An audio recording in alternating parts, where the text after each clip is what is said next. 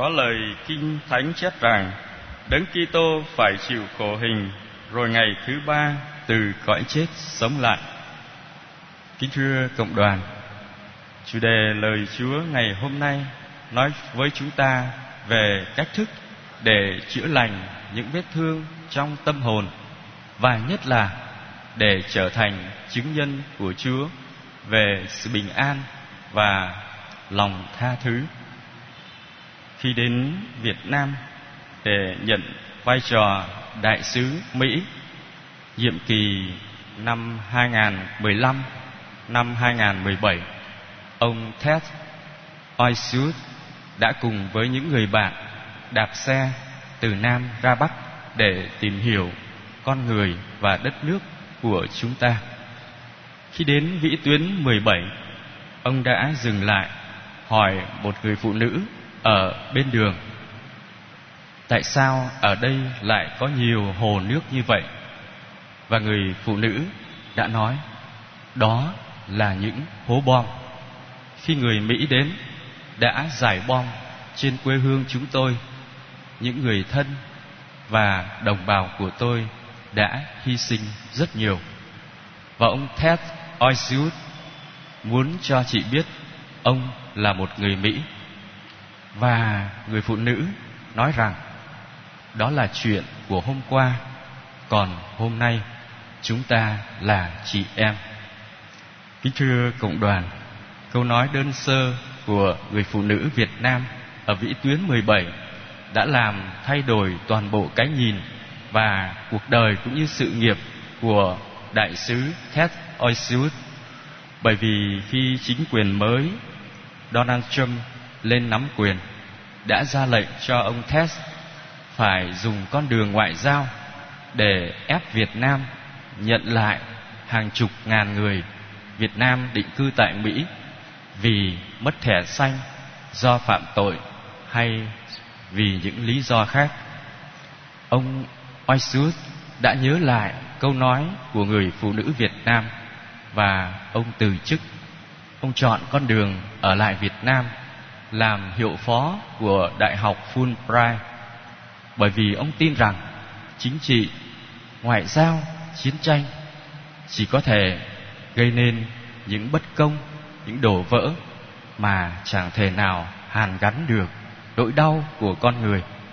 Ông tin rằng chỉ có thể hoạt động trong lĩnh vực văn hóa, giáo dục mới có thể hàn gắn vết thương và xây dựng tình huynh đệ lâu dài giữa các dân tộc.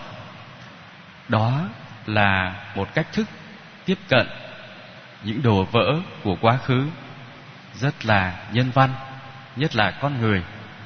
Và chúng ta thấy rằng lời Chúa hôm nay chỉ cho chúng ta một cách thức khác, có lẽ là bền vững, lâu dài, và nó phù hợp với tất cả mọi Kitô hữu chúng ta.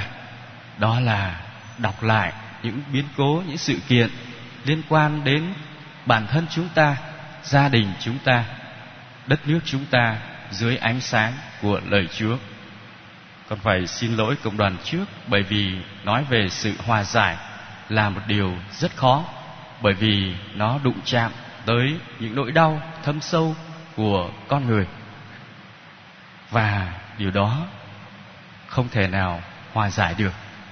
Bản thân con cũng chứng kiến việc người ta đã nhân danh cái gọi là cải tạo tư sản để lấy đi tài sản của rất nhiều người ở quê của con.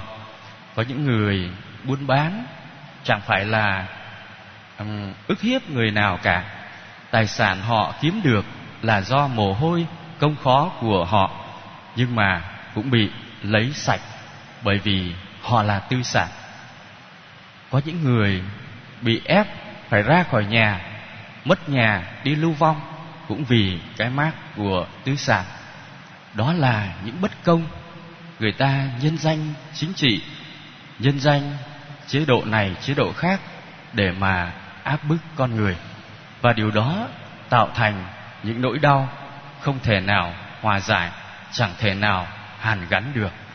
Có những người bây giờ đã nằm xuống rồi cũng vẫn mang theo những vết thương, những nỗi đau đó.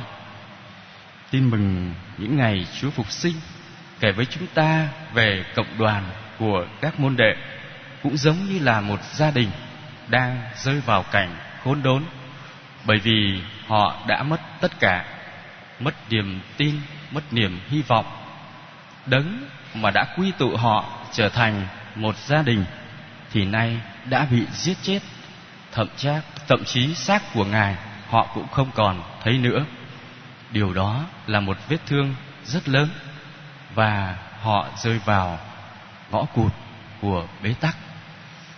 Tuy nhiên, điều mà chúng ta được gọi là tin mừng phục sinh lại bắt đầu từ sự đổ vỡ, từ những vết thương, từ những bế tắc của con người.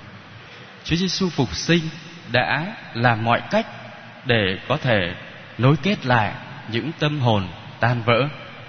Ngài hiện ra với cá nhân, với nhóm hai người hay với cộng đoàn. Ngài đến với họ vào lúc sáng sớm hay là lúc chiều tối. Ngài ngược xuôi ở trên đường Giêrusalem, Emmau để lôi kéo quy tụ các tấm lòng tan vỡ lại. Tuy nhiên, Chúa Giêsu không chỉ có quy tụ những tấm lòng tan vỡ để chữa lành, mà Ngài còn dùng ánh sáng của Ngài để soi chiếu vào những sự kiện đã qua. Ngài bảo với các môn đệ: anh em chẳng hiểu rằng Đức Giêsu phải chịu đau khổ, bị giết chết, chịu mai táng, rồi ngày thứ ba mới sống lại hay sao? Đó là điều Chúa Giêsu đã nói với các môn đệ trước khi Ngài chịu khổ hình. Nhưng chắc chắn vào thời điểm đó, các ông chẳng hiểu được giá trị, ý nghĩa của đau khổ. Các ông chưa hiểu được thế nào là cái hạt lúa phải gieo vào lòng đất, chết đi mới sinh nhiều bông hạt. Các ông cũng chưa thể nào hiểu được tấm lòng của một người mục tử chiến đấu cho đoàn chiên, yêu thương chiên của mình phải mang lấy những thương tích. Và các ông cũng chẳng thể nào hiểu được lời của các ngôn sứ. Đấng cứu độ trở thành một người tôi tớ khiêm hạ, phải gánh lấy những bất công, những tội ác của con người chụp lên đầu, nhưng vẫn hiền lành như con cừu câm nín bị đem đi sát tế. Và nhờ cái chết, sự sát tế của người mục tử đó đã đem lại sự sống, sự hòa giải cho nhân loại. Đây là bài học mà chúng ta thấy rất rõ ở nơi cộng đoàn các tông đồ sau khi phục sinh.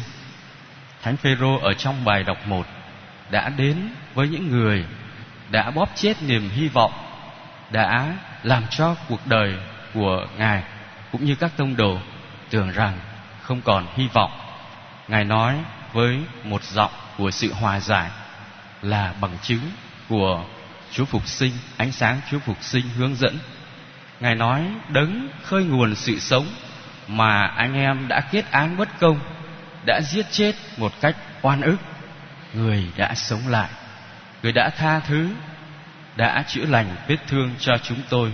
Và phần của anh em cũng cần phải nhìn lại những sự kiện đã qua để nhận ra điều gì là đúng, điều gì là sai lầm. Nhờ đó lãnh nhận phép rửa để được hòa giải và tha thứ. Thưa cộng đoàn, đó là một cách tiếp cận nhờ lời của Chúa. Chúng ta sẽ chẳng bao giờ chữa lành được những vết thương trong đời sống gia đình, trong tâm hồn chúng ta, bởi vì cũng như gia đình của các tông đồ đầy rẫy những vết thương, đầy rẫy những sự khó khăn thử thách trong đời sống đức tin cũng như đời sống thường ngày. Nếu không có ánh sáng của lời Chúa soi dẫn thì khó lòng chúng ta tìm được con đường bình an. Chúa Giêsu đã chỉ cho các môn đệ thấy các vết thương bây giờ không cần nhìn theo cái hướng của bất công, của bạo lực nữa, mà chương trình của Chúa Cha đã dự định để Ngài phải nhận lấy những vết thương, những đau khổ, hầu hòa giải, đem lại bình an, tha thứ cho con người. Vậy thì gia đình các tông đồ cũng đã nhận ra ánh sáng của Chúa phục sinh, đi vào con đường của hòa giải, của tha thứ. Thì mỗi người chúng ta cũng được mời gọi đi vào con đường đó. Rất khó có thể thực hiện lời của Chúa Giêsu hay là hướng dẫn của Tin Mừng, nhưng chúng ta chẳng thể đi con đường nào khác nếu muốn xây dựng gia đình hạnh phúc, nếu muốn xây dựng gia đình ấm êm. Đôi khi những vết thương ở trên thân thể của người cha, người mẹ hay là con cái trong gia đình, xét về mặt xã hội, nó là cái gì đó phải đáng quên, bởi vì có những vết thương gây ra do ẩu đả, do hiểu lầm. Nhưng mà cũng có những vết thương đáng chúng ta phải ghi nhớ, đó là những thương tích của sự hy sinh, sự tha thứ, để mong sao tuân giữ lời của Chúa, giáo huấn của Chúa. Xin ánh sáng của Chúa phục sinh giúp cho chúng ta sức mạnh để chúng ta quên đi những di tích của bất công, của hận thù, của chia rẽ, mà xây dựng bình an nhờ tin mừng của Chúa phục sinh.